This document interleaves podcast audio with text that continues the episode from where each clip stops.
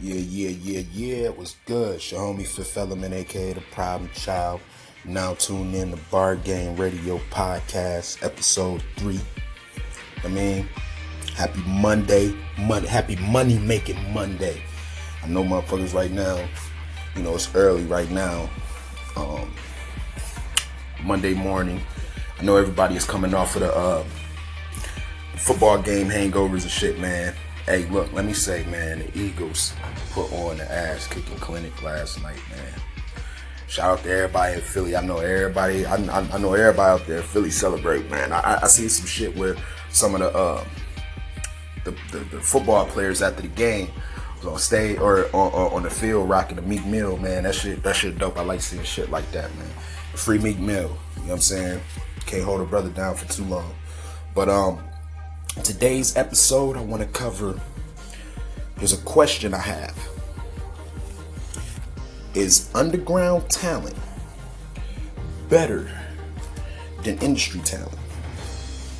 That's the question I have. I, I and, the, and the reason I ask this question is because, you know, um, a lot of industry, like a lot of the sounds that you hear in the industry, you know, a lot of these guys pick their sound from underground artists. You know what I mean?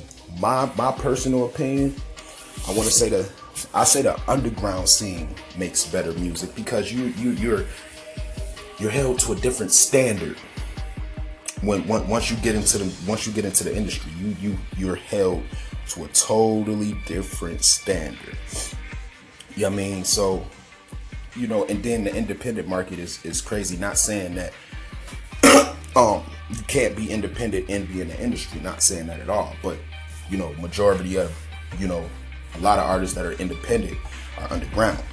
And you know I, I, I feel like the underground team winning as far as who makes better music you know what i'm saying?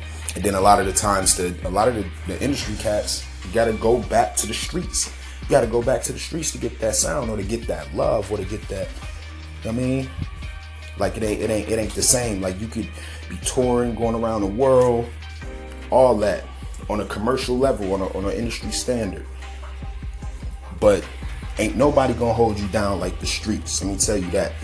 So I feel like the underground, not only just talent, I just feel like the underground is functioning a lot better than it has been. You know what I'm saying? It's been functioning the last few years, been functioning way better than it has been. So uh yeah, I'm going with the underground talent on that one, man. Tell me what y'all think. It's Fifth Element signing out. It's Bar Game Radio Podcast, episode three. Holla at your boy. Fuck with me.